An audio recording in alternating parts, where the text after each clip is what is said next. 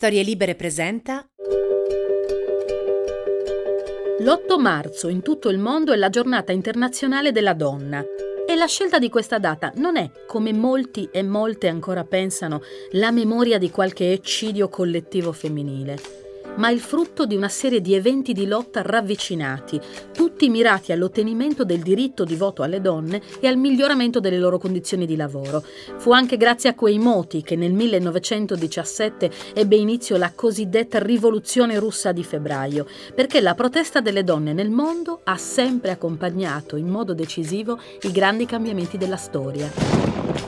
Però c'è una coincidenza molto antica che regala a quella data un significato di memoria più profondo ancora, quasi profetico.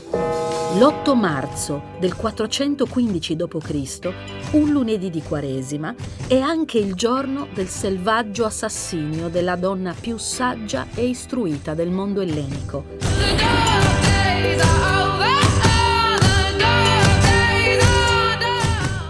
Morgana prima di ogni altra Morgana, la donna fuori dagli schemi di oggi è Ipazia d'Alessandria.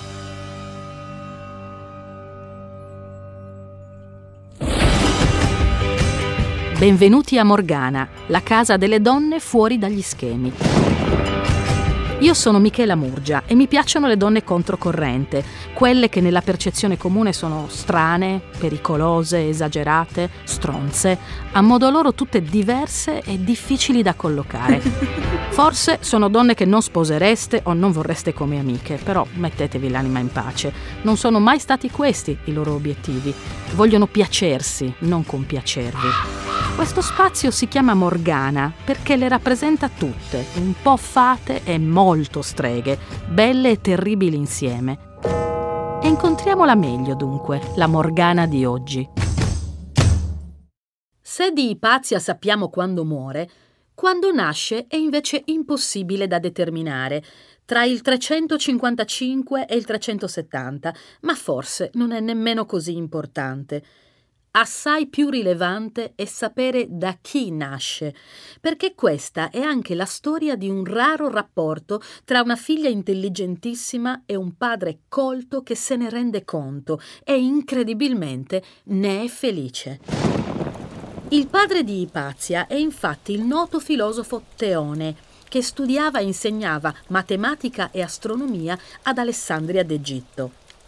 Benché fossero tempi in cui il massimo della libertà creativa concessa alle donne era decidere come intrecciarsi i capelli, Teone incoraggia e sostiene il percorso di studi di Ipazia, ne fa una sua allieva e sin da giovanissima le darà incarico di controllare e revisionare i suoi stessi scritti.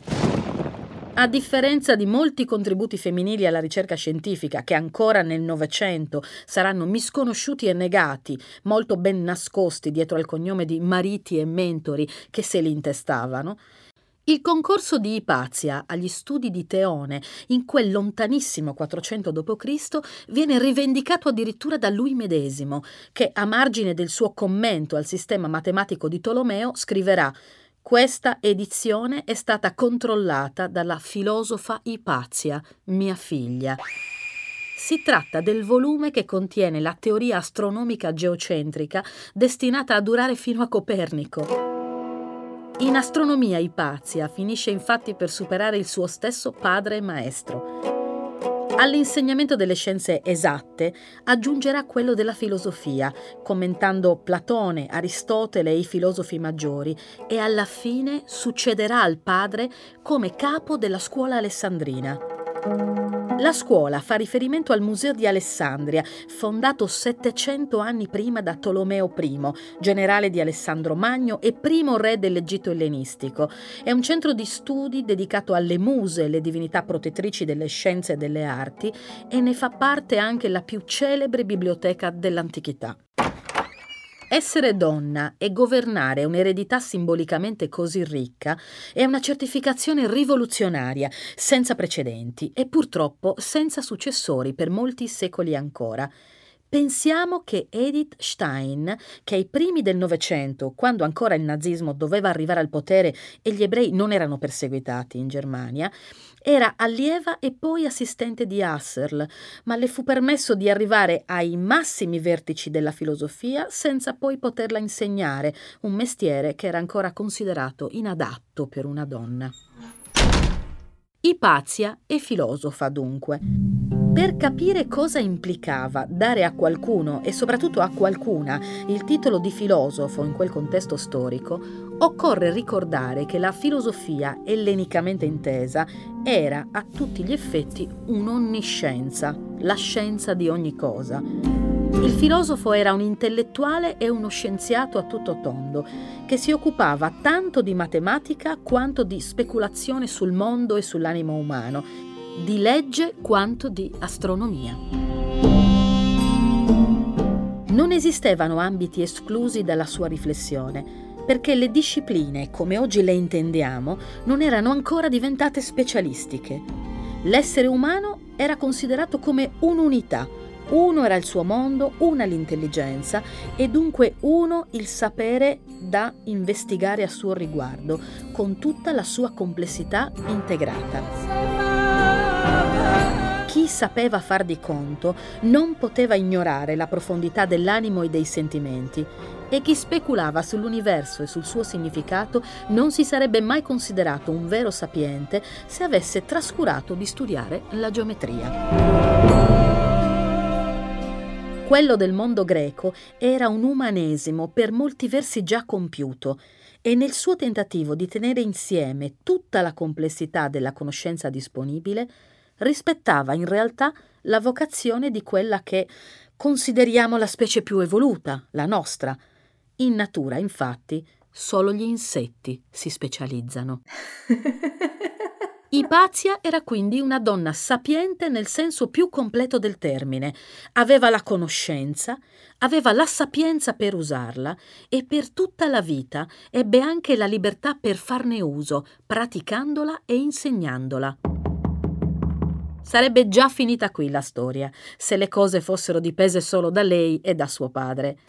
Purtroppo la realtà, come la conoscenza, è assai più complicata e la sventura di Ipazia fu quella di nascere in un momento in cui le tensioni sociali e politiche tra la cultura classica e il cristianesimo in piena affermazione erano al culmine della loro violenza.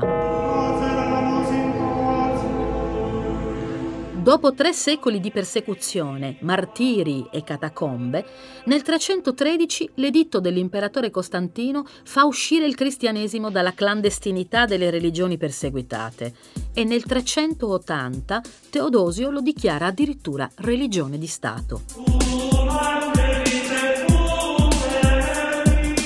La saldatura tra potere politico e potere religioso dà la stura a qualcosa di oscuro e deforme.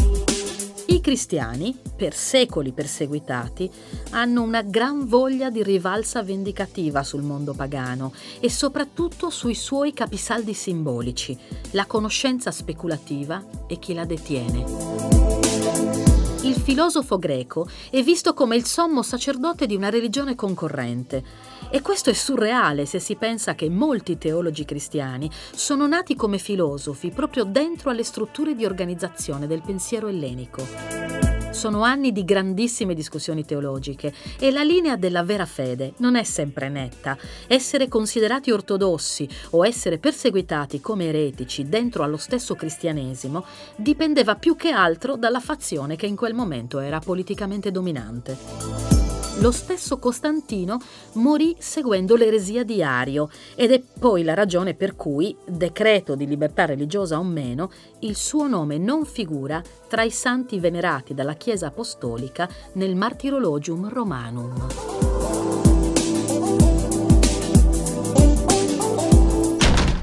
Il mondo di matrice politeista pagana osserva questo magma teologico e politico con crescente preoccupazione. Ipazia in quegli anni è all'apice della sua carriera accademica, chiamiamola così.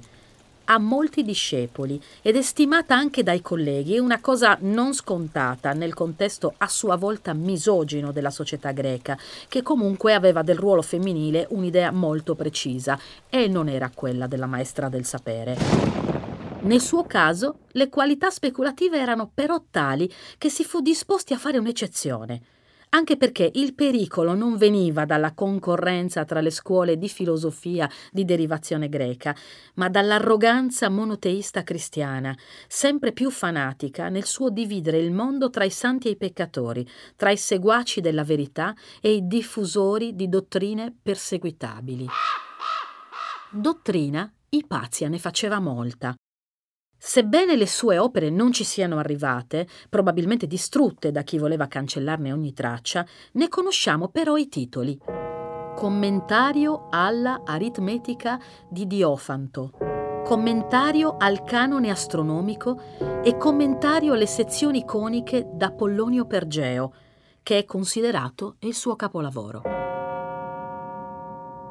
Avere discepoli era cosa di grande prestigio nelle scuole filosofiche dei primi secoli, perché a certificare la tua formazione non era il prestigio di una istituzione scolastica, come sarebbe oggi, ma il tuo maestro.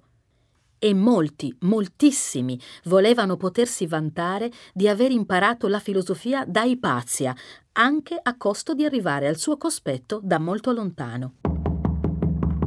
Ipazia era giunta a tanta cultura, scrive Socrate scolastico, da superare di molto tutti i filosofi del suo tempo, a succedere nella scuola platonica riportata in vita da Plotino e a spiegare a chi lo desiderava tutte le scienze filosofiche.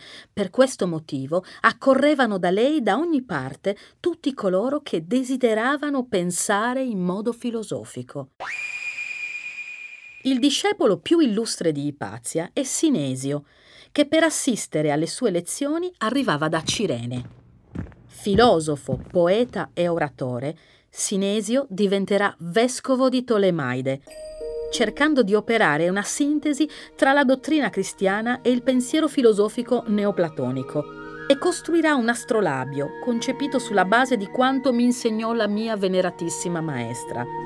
Ipparco, spiega Sinesio, lo aveva intuito e fu il primo a occuparsene, ma noi, se è lecito dirlo, lo abbiamo perfezionato, mentre lo stesso grande Tolomeo e la divina serie dei suoi successori si erano contentati di uno strumento che servisse semplicemente da orologio notturno. Meravigliosa questa idea dell'allievo e la maestra che rendono migliore uno strumento che lo stesso grande Tolomeo aveva lasciato com'era. Un altro strumento costruito seguendo le indicazioni di Ipazia è l'idroscopio, un tubo cilindrico che serve a misurare il peso dei liquidi. C'è qualcosa di mirabilmente equilibrato nel pensare che la donna uccisa dalla furia dei fanatici cristiani stesse in realtà contribuendo a formare per il cristianesimo uno dei suoi vescovi più tolleranti, perché la conoscenza libera porta alla sintesi dell'et et, una cosa e anche l'altra, non all'eresia, che è invece la religione dell'out-out, dove chi resta escluso non ha più una storia possibile. Il metodo di Ipazia è socratico, cioè tende a suggerire non una verità esterna che deve essere appresa e inculcata, ma un metodo di ricerca che porta l'allievo a giungere da solo alle conclusioni che gli sembrano più esatte. Il libero pensiero è la sua sola legge e la libertà di esercitarlo la sua liturgia. Come Socrate, Ipazia insegna per le strade e tra i suoi ammiratori si annovera anche il prefetto romano Oreste, che cerca spesso il suo consiglio nelle questioni di carattere pubblico. La donna, così dice ancora Socrate scolastico, gettandosi addosso il mantello e uscendo in mezzo alla città, spiegava pubblicamente a chiunque volesse ascoltarla Platone o Aristotele o le opere di qualsiasi altro filosofo. Qual è la prima nozione di Euclide? Per Ipazia la filosofia non è semplice erudizione, ma uno stile di vita, una costante, religiosa e disciplinata ricerca della verità. Rispondimi. Che le piaccia o meno, questo fa di lei anche una persona politica, che oggi sarebbe certamente definita influencer. Per la maggiore libertà di parola e di azione che le veniva dalla sua cultura, scrive ancora pochi decenni dopo la sua morte il suo biografo, accedeva in modo assennato anche al cospetto dei capi della città e non era motivo di vergogna per lei lo stare in mezzo agli uomini. Infatti, a causa della sua straordinaria saggezza, tutti la rispettavano profondamente e provavano verso di lei un timore reverenziale.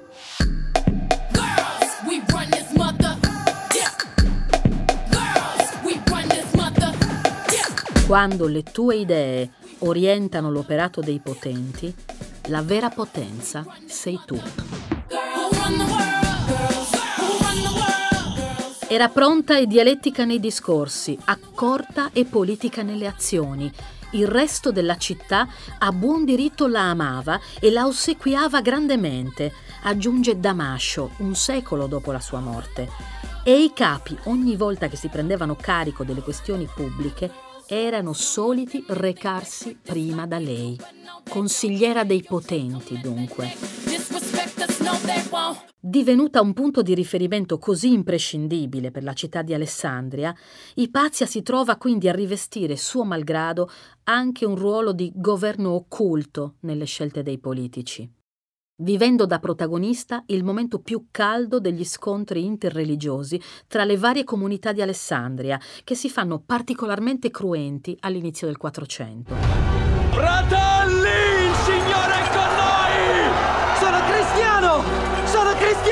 È lì che comincia il percorso di Ipazia verso la morte e lei forse lo intuisce, ma nessuno sembra immaginare quanto in fretta e con quanta ferocia si realizzerà. Eppure i segni per capirlo ci sono tutti. Il mondo ellenico o ellenizzato è in declino. Come tutte le cadute dei grandi, la fine non viene gradualmente, ma a precipizio, e Atene stessa è già da tempo una città in decadenza.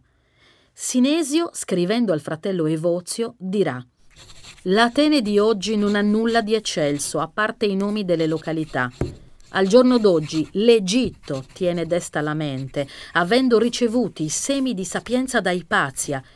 Atene, al contrario, che fu un tempo la sede dei sapienti, viene ora onorata solo dagli apicoltori.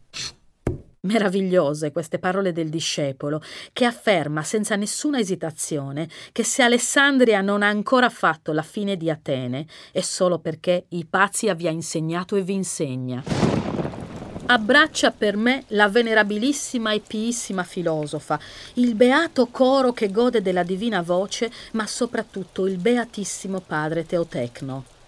Ecco, anche dopo aver lasciato Alessandria ed essere diventato cristiano, Sinesio rimane legatissimo a Ipazia, a cui invia lettere piene d'affetto e ogni suo scritto prima di pubblicarlo. Quando finisce il Dione, in cui delinea il rapporto tra filosofia e letteratura, Sinesio lo manda a Ipazia con una lettera. Se tu ritieni che lo scritto debba essere pubblicato, lo destinerò tanto ai retori quanto ai filosofi. Agli uni recherà diletto, agli altri profitto, sempre che non venga respinto da te che hai la facoltà del giudizio ma l'insegnamento e l'apprendimento sono solo una parte di questa storia e certamente non la più drammatica. Quella destinata a diventare una vera e propria guerra civile inizia durante i lavori di trasformazione del Tempio di Dioniso in chiesa cristiana, quando vengono alla luce i resti di un tempio segreto dedicato al culto di Mitra.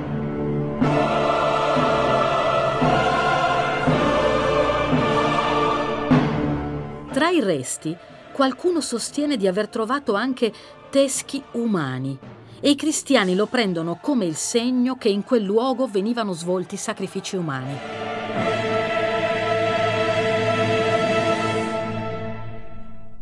È il casus belli che i più fanatici aspettavano da decenni il vescovo Teofilo organizza una processione antipagana in cui vengono fatti sfilare per la città gli oggetti sacri trovati nel Tempio.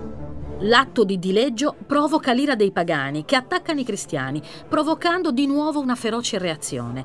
Scoppia una vera e propria guerra civile, con i cristiani che assediano il tempio di Serapide in cui si sono rifugiati i pagani. Lo stesso imperatore Teodosio II, che è apertamente filocristiano, è costretto a intervenire e invia una lettera al vescovo Teofilo in cui gli chiede di perdonare la controffensiva dei pagani, risparmiando loro la vita, ma lo autorizza in cambio alla distruzione del tempio e dell'annessa biblioteca.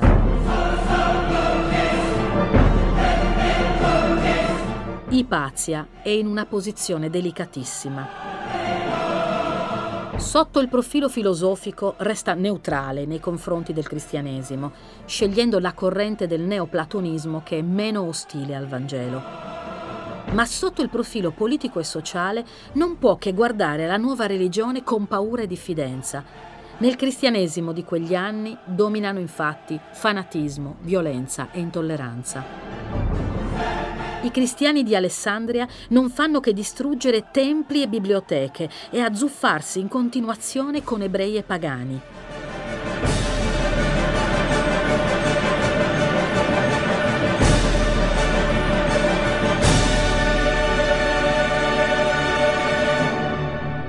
La leader della scuola alessandrina tende così a sostenere, con il neoplatonismo, un sistema eclettico di filosofia che prende il meglio da tutte le filosofie religiose contrapposto al dilagare della nuova religione, che vuole invece cancellarle.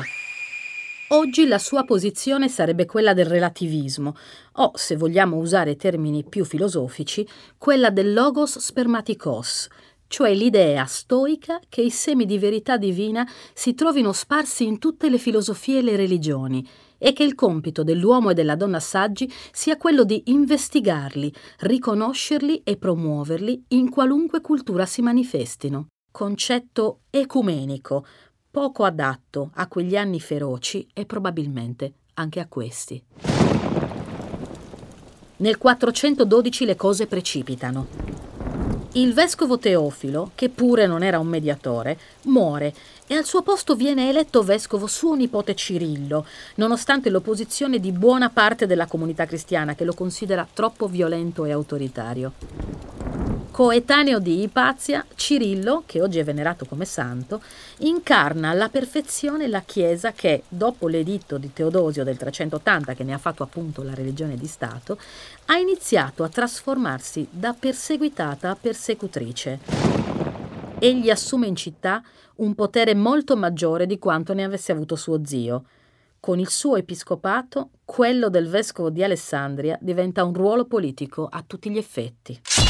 Cirillo ha persino una sua guardia personale, una specie di esercito, un vero e proprio corpo di polizia, i cui militi vengono detti parabolani, e riesce a chiudere le chiese eretiche spogliando il vescovo novaziano di tutti i suoi possedimenti. D'altra parte, Alessandria è una città in pieno fermento culturale e religioso, dove si trovano pagani di ogni culto e cristiani di ogni eresia, oltre che molti ebrei. Sono proprio questi ultimi il successivo obiettivo di Cirillo. Nel 414, durante un'assemblea popolare, alcuni ebrei denunciano al prefetto Oreste il maestro cristiano Ierace, accusandolo di seminarie discordie. Si tratta del più strenuo sostenitore di Cirillo, il più attivo nel suscitare gli applausi nelle adunanze in cui il vescovo insegnava. Ierace viene arrestato e torturato, provocando la ritorsione dei cristiani contro gli ebrei e la conseguente reazione della parte ebraica, dando luogo a reciproci massacri. La reazione di Cirillo è durissima. L'intera comunità ebraica viene cacciata dalla città, gli averi confiscati e le sinagoghe saccheggiate e distrutte. Oreste, indignato, fa arrestare i cristiani responsabili degli attentati alle sinagoghe. A quel punto i cristiani, istigati dal vescovo, si rivoltano contro lo stesso prefetto. Un gruppo di parabolani giunti dal deserto circonda il carro di Oreste e lo insulta, chiamandolo sacrificatore ed elleno e lanciandogli delle pietre. Uno di loro, chiamato Ammonio, riesce a colpirlo e a ferirlo.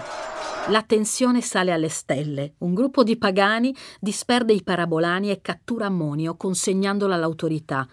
Oreste fa processare e torturare l'aggressore fino alla morte, ma Cirillo gli tributa solenni onori funebri e lo definisce un martire, come se fosse morto per la fede. Siamo allo scontro aperto.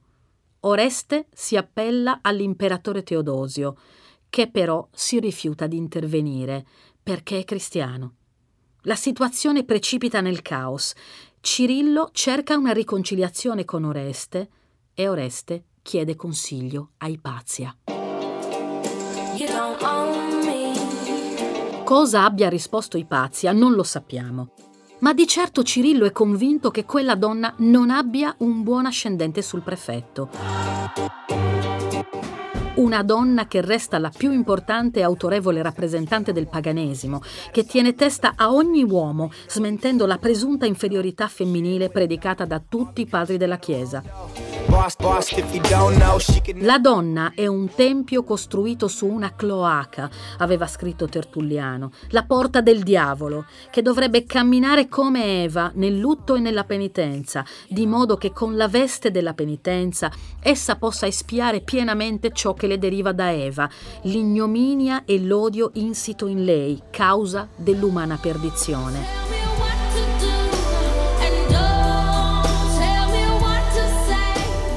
E proprio una donna è diventata adesso il principale ostacolo al trionfo del cristianesimo ad Alessandria. Quella donna è allora l'incarnazione del male e deve morire. Quello che accade a Ipazia è terrificante. Viene assalita in un incontro pubblico, viene dapprima trascinata via è uccisa con dei cocci appuntiti e poi con gli stessi cocci viene completamente scarnificata, fatta a pezzi e le parti del suo corpo vengono dissacrate. Quali siano le reali responsabilità di Cirillo nell'assassinio di Ipazia non lo sapremo mai, ma forse che sia il vero mandante o solamente il responsabile morale, a noi cambia poco. Quel che è certo è che gli assassini rimarranno impuniti e gli ultimi neoplatonici verranno tolti di mezzo dall'imperatore Giustiniano, che chiuderà la scuola alessandrina nel 529. L'ultimo dei pilastri, Ipazia la filosofa, è crollato. Unica matematica donna per più di un millennio, Ipazia sarà la sola figura femminile rappresentata nel dipinto Scuola di Atene di Raffaello. Come tutti i giganti della storia, la martire pagana è diventata il simbolo di tutto e del contrario di tutto. C'è chi la vede come un Galileo al femminile, vittima dell'oscurantismo della Chiesa, e chi, tutto al contrario, vede nella sua morte lo scontro tra la cultura antica, di cui è stata l'ultima grande esponente, e la modernità portata dal cristianesimo. E se gli anticlericali ne hanno fatto un grande vessillo, non è mancato nemmeno da parte cattolica chi ha tentato ipotesi a dir poco stravaganti, come Diodata Roero Saluzzo, che nel poemetto in versi Ipazia, ovvero delle filosofie, pubblicato nel 1827, ipotizza una conversione della filosofa al cristianesimo operata da Cirillo e la sua uccisione addirittura da parte di un sacerdote pagano. Marinella Perroni, teologa, esperta di Bibbia, specializzata in Nuovo Testamento, docente per anni alla Pontificia Facoltà Teologica di Sant'Anselmo, è una donna che conosce bene il rapporto, diciamo, tra l'accademia speculativa è la figura femminile all'interno dei suoi meccanismi di riconoscimento o disconoscimento. Certamente la figura di Pazia è di ispirazione per le donne che hanno voluto dedicare la vita allo studio e in particolare allo studio di quelle che sono le materie più rivendicate dal genere maschile nei secoli. È cambiato molto, ma forse qualcosa è rimasto ancora così, c'è una diffidenza di fondo davvero davvero tutti questi secoli sono passati in vano. Una delle cose che mi dispiace di più, mi ha fatto sempre male, eh, man mano che entravo nel mondo della storia delle donne, della storia delle donne intellettuali, delle donne la cultura, donne teologia, eccetera, era un aggettivo, Cioè, questa parola è una storia carsica, cioè una storia che emerge e poi viene ricacciata dentro e poi riemerge, poi è chiaro, mi fa male perché mi domando se quello che viviamo noi oggi, che sembra un momento di grande, finalmente, liberazione, emancipazione, sia pure faticosa, lenta, contraddittoria e tutto, mi domando se sarà condannata anch'essa a essere un momento che poi viene risbattuto sottoterra, nei sotterranei della storia. E Ipazia, quando noi abbiamo fondato il coordinamento del teologo italiano, abbiamo fatto un sito internet, abbiamo scelto Ipazia come filigrana, naturalmente anche se era una pagana, ma non importa, perché era un po' il prototipo di figure che poi andavamo scoprendo, studiando, magari non avevano studiato la matematica, non avevano insegnato nella grande scuola di una grande città, però erano riuscite a conquistare un livello di intelligenza, di conoscenza straordinaria delle loro opere, niente, della loro storia, pochissimo. Una mitologia o pro o contra, come per i pazzi. Nel mondo ellenico gli uomini liberi si dedicavano allo studio e gli schiavi erano delegati ai lavori, diciamo, manuali, quindi la conoscenza era considerata un marcatore di posizione sociale elevata.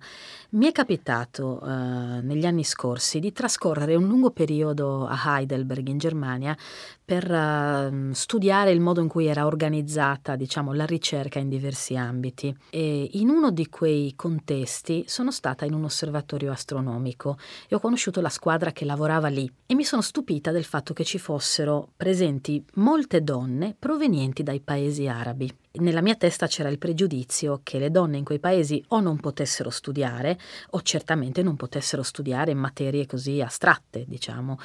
E quando chiesi al capo del laboratorio come mai c'erano così tante donne che provenivano dal mondo arabo, mi rispose che in quei mondi la ricerca puramente speculativa, quindi l'astrazione suprema, era considerata poco virile per cui gli uomini non concorrevano per farla e rimaneva più spazio alle donne che quindi potevano non solo fare la carriera, ma addirittura brillarci dentro e poi naturalmente per ottenerne i frutti dovevano spostarsi dai rispettivi contesti culturali. Ma mi sorprese molto questo cambiamento enorme nei secoli, per cui dall'antichità classica, dove appunto il poter pensare senza il fare era considerato l'attività più virile possibile, quella coniugata con la libertà, siamo arrivati a un tempo in cui quasi nei paesi più retrogradi e fanatici sul tema della misoginia il fare è tornato esclusivamente virile e forse per le donne si aprono spazi di libertà nel pensare.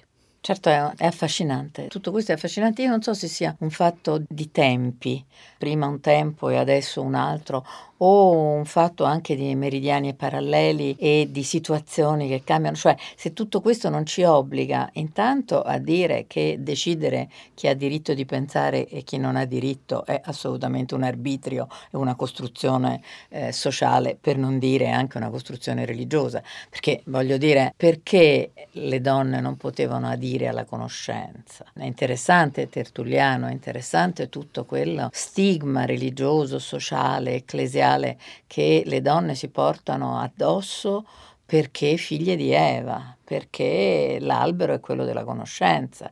E riuscire ad ammettere che il gesto di Eva è un gesto meravigliosamente liberatorio e trasgressivo che ha dato vita poi a un'umanità che non sarebbe stata di quella ricchezza e di quella anche complicazione forse che è stata, beh, questo i padri della Chiesa non lo potevano ammettere. Quindi eh, conoscenza, Eva, conoscenza, poi non si capisce perché invece Adamo è frutto e conoscenza non, non funzionava così. Ma insomma, ogni epoca e ogni costume, ogni cultura, ogni civiltà se la racconta in modo naturalmente asimmetrico. La pretesa che noi abbiamo oggi è forse quella di ripensare la simmetria o perlomeno di ripensare che è possibile sia per gli uomini che per le donne, anzi dovrebbe essere favorito sia per gli uomini che per le donne, sia le buone pratiche, perché anche questa dicotomia tra eh, le pratiche E la teoria, la teoria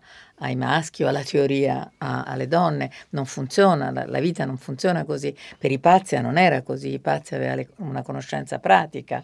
Certo, ha realizzato anche strumenti. Eh, non a caso realizzava strumenti, che, quindi voglio dire, questo anche fa riflettere, no? Come lavorare con le mani e, e l'intelligenza nelle mani, l'intelligenza nel cuore e l'intelligenza che cerca in qualche modo di astrarre, insomma, sono oh, un portato umano che dovrebbe essere appunto riconosciuto come diritto degli uomini, delle donne, dei bambini. C'è un esercizio della maternità nella conoscenza, il trasferimento di un'eredità di sapere a questi discepoli figli che si ripete in tutte le donne sapienti che in questo momento mi vengono in mente. Penso non solo appunto a Edith Stein, ma penso a Hannah Arendt e curiosamente penso soprattutto a Frida Kahlo, che quando parlava dei suoi allievi di pittura, addirittura li raffigurava nei quadri. Ricordo questo quadro di Frida, è un autoritratto di lei circondata di scimmiette che le stanno sulle spalle, le stanno intorno, la guardano e queste scimmiette ironicamente, metaforicamente sono i suoi allievi. Quindi sono ancora a uno stato da primate rispetto alla maestra e alla sua pienezza della, del sapere della pittura. Ecco, questa immagine così feconda fa il paio col pregiudizio che le donne che si dedicano alla conoscenza in maniera assoluta, totale, debbano in qualche modo sposarla con una sterilità del ventre. Ricordo anche Levi Montalcini in diverse interviste ebbe modo di dichiarare che se avesse fatto figli non avrebbe avuto il Nobel, non avrebbe raggiunto i risultati, perché tutti si aspettano che le donne davanti a quella scelta diano priorità, come dire, alla generazione nella carne piuttosto che alla generazione nella conoscenza e nello spirito. È ancora vero questo secondo te? Io credo che sia veramente un, sia un, universo proprio di pensiero e di esperienza molto complesso, perché penso a molte donne che hanno acquisito un certo livello di conoscenza, l'hanno abbinata alla cosiddetta maternità spirituale e sono state terribili, perché abbinare conoscenza e maternità, non so, io lo dico come donna, può essere anche abbinare conoscenza e paternità, però abbinare conoscenza e maternità può essere molto pericoloso come può essere invece straordinario, perché significa genealogia, perché significa anche capacità di non tenere per sé, ma di sapere che poi il sapere dei discepoli sarà potrà essere anche superiore a quello del maestro o della maestra. Quindi è estremamente complessa la cosa. Nel caso di Ipazia, forse davvero il termine maternità l'ho usato impropriamente, perché mi viene in mente ora che in realtà lei era oggetto anche di forti passioni da parte dei suoi allievi, che rintuzzava, non dava assolutamente corso. E in particolare c'è un episodio molto aspro, molto duro, che mi piace ricordare, di un allievo che appunto le manifestò questo amore anche erotico erotico, se vogliamo, e lei per tutta risposta tornò nella lezione successiva portando con sé una pezzuola sporca di sangue mestruale. Gliela mostrò e disse questo è quello che tu ami. È una risposta molto dura che in qualche modo restituisce un'idea introiettata di disprezzo di sé e del proprio corpo, no? Perché quella è un'energia vitale in realtà, a ben pensarci. Sì, però è anche un tentativo di dire io non sono solo questo cioè io non posso essere pensata soltanto dentro un'idea di generatività che è quella del sangue mestruale, che è quella fisica. E io credo, adesso spero se non andremo di nuovo condannati nei sotterranei della storia, che questo nostro tempo così promettente da questo punto di vista stia proprio cercando di far riflettere tutti, maschi e femmine, con tempi diversi, in modi diversi e con tante difficoltà sulla generatività che è una realtà estremamente più articolata, complessa nel momento in cui è umana e non zoologica.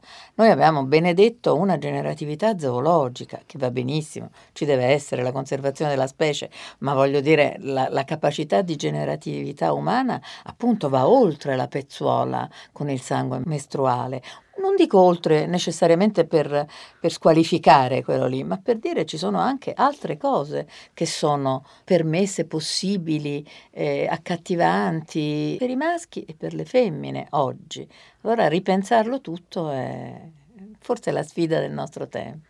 Ecco, il modo in cui lei viene uccisa ha qualcosa di orgiastico, ha qualcosa di trascinante, perché si va molto oltre l'assassinio. Scarnificarla e farla a pezzi, brano a brano, e poi appunto dissacrare questi pezzi come atto dimostrativo, indica la volontà di uccidere non soltanto la persona, ma di uccidere l'idea, il simbolo che quella donna rappresenta. A parte che non credo mai che un uomo nella stessa posizione di Pazzi ragazzi avrebbe subito lo stesso scempio. Al corpo della donna, allora come oggi, è possibile fare molte più cose efferate di quanto non lo si possa fare al corpo di un uomo, ma questa cosa mi evoca per certi versi un'idea di branco che si scatena contro la donna che va riportata alla sua posizione e la sua posizione in questo caso è una posizione a pezzi, quindi un non nulla. Tutt'oggi quel tipo di violenza annichilente è uno strumento di guerra nei posti dove le donne cercano di ribellarsi e organizzarsi. A volte mi domando se non sia naturale questo ordine delle cose, per cui essendo sempre accaduto e essendosi sempre manifestato in questa maniera, forse combatterlo è quasi come combattere contro i mulini a vento, dall'altro lato la parte di me più ottimista dice no, verrà un tempo in cui questo non sarà più. Spero bene, sono ottimista oppure la mia parte pessimista secondo te alla fine avrà ragione? No, io non me la sento di dire che è solo naturale. Cioè l'orrore, eh, quando si arriva antropologicamente a formulare un tale orrore di branco, c'è anche un eh, fatto religioso, c'è anche una pretesa di voler affermare qualche cosa che non appartiene soltanto al cosiddetto ordine naturale. E fa impressione questo. Ti interrompo, te la faccio questa domanda sì. perché, perché, penso eh, al professor Zoya, per esempio, che ha scritto recentemente anche dei libri interessanti, tra cui quello sul centaurismo, che ricorda come all'origine dei miti fondativi dell'Occidente, come lo, lo, concepiamo, c'è lo stupro di gruppo, appunto l'esperienza della, del centaurismo, ma anche il ratto delle Sabine, se vogliamo. E sì, diciamo ci sono questi atti efferati che hanno la donna come vittima e l'uomo come carnefice. Avere l'idea di una cultura fondata mitologicamente su un dislivello di potere così forte, con conseguenze così violente, ha qualcosa di deterministico. Eh, non c'è dubbio, ma eh, difatti è mitologicamente, ideologicamente, in qualche modo, perché il mito comunque risponde a una costruzione ideologica e quindi anche, io mi sento di dire, religiosamente.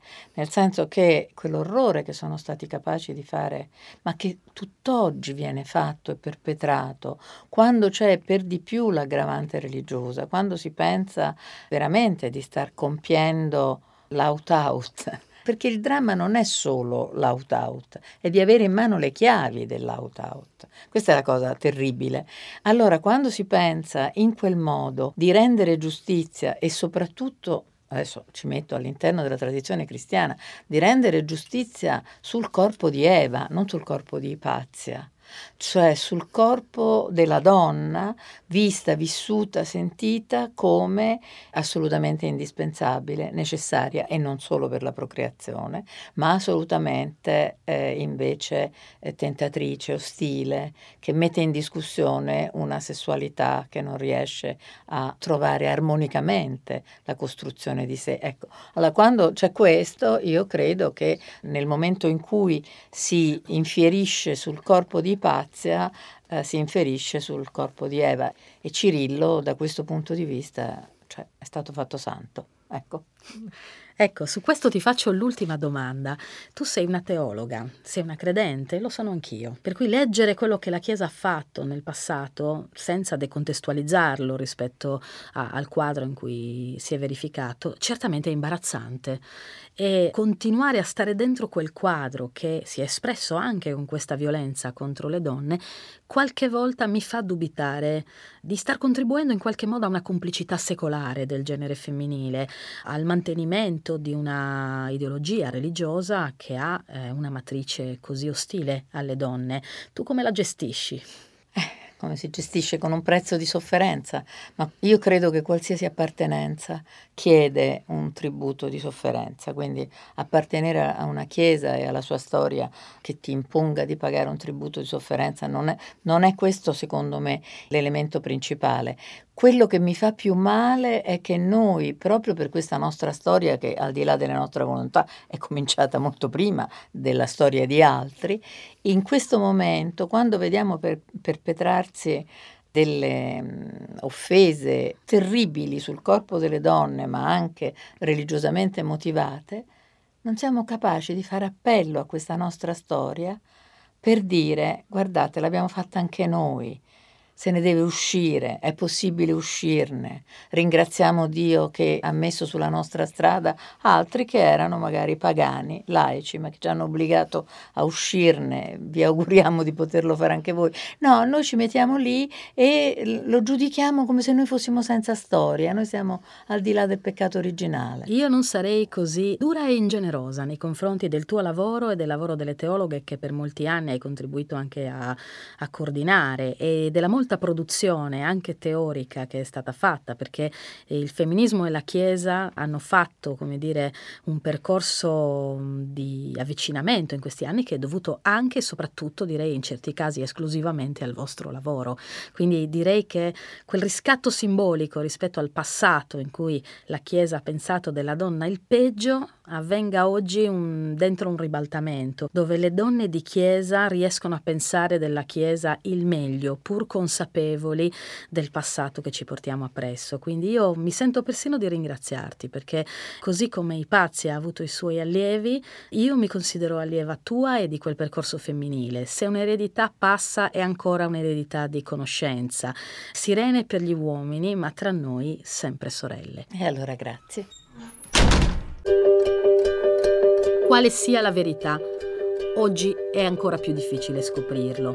Rimane però l'immagine letteraria di Ulisse legato all'albero della sua nave, che si fa trattenere dalle funi per non ascoltare il canto delle sirene nel nostro immaginario le sirene sono creature eh, cariche di un'energia erotica, come se il loro canto dovesse condurre il viaggiatore agli istinti. In realtà, nel poema omerico è scritto con chiarezza che le sirene offrono a Ulisse la conoscenza, non l'erotismo, non il piacere, la conoscenza offerta da una donna fa di quella donna un mostro, metà femmina e metà pesce, qualcosa che non può stare nel mondo degli uomini e dalla quale è necessario guardarsi, se necessario anche facendosi trattenere, facendosi legare. È un'immagine, quella di Ulisse e dei suoi uomini legati sulla barca, quasi contraddittoria perché sono partiti per cercare la conoscenza, fatti non foste vivere come bruti, ma appunto per inseguire la virtù e la conoscenza. Vale sempre, tranne quando quella conoscenza te la offre una donna che o è mostro sirena, mai pienamente sulla terra, mai del tutto nell'acqua, oppure è una maestra che finirà fatta a pezzi. Questa era Morgana, la casa delle donne fuori dagli schemi i testi che avete sentito sono scritti da me e da Chiara Tagliaferri. Noi vi rimandiamo al prossimo incontro con un'altra donna, un'altra strega.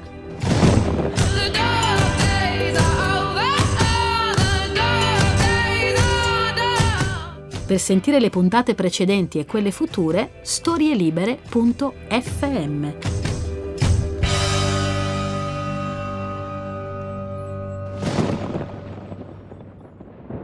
Una produzione storielibere.fm di Gianandrea Cerone e Rossana De Michele. Coordinamento editoriale Guido Guenci. Post produzione audio era zero.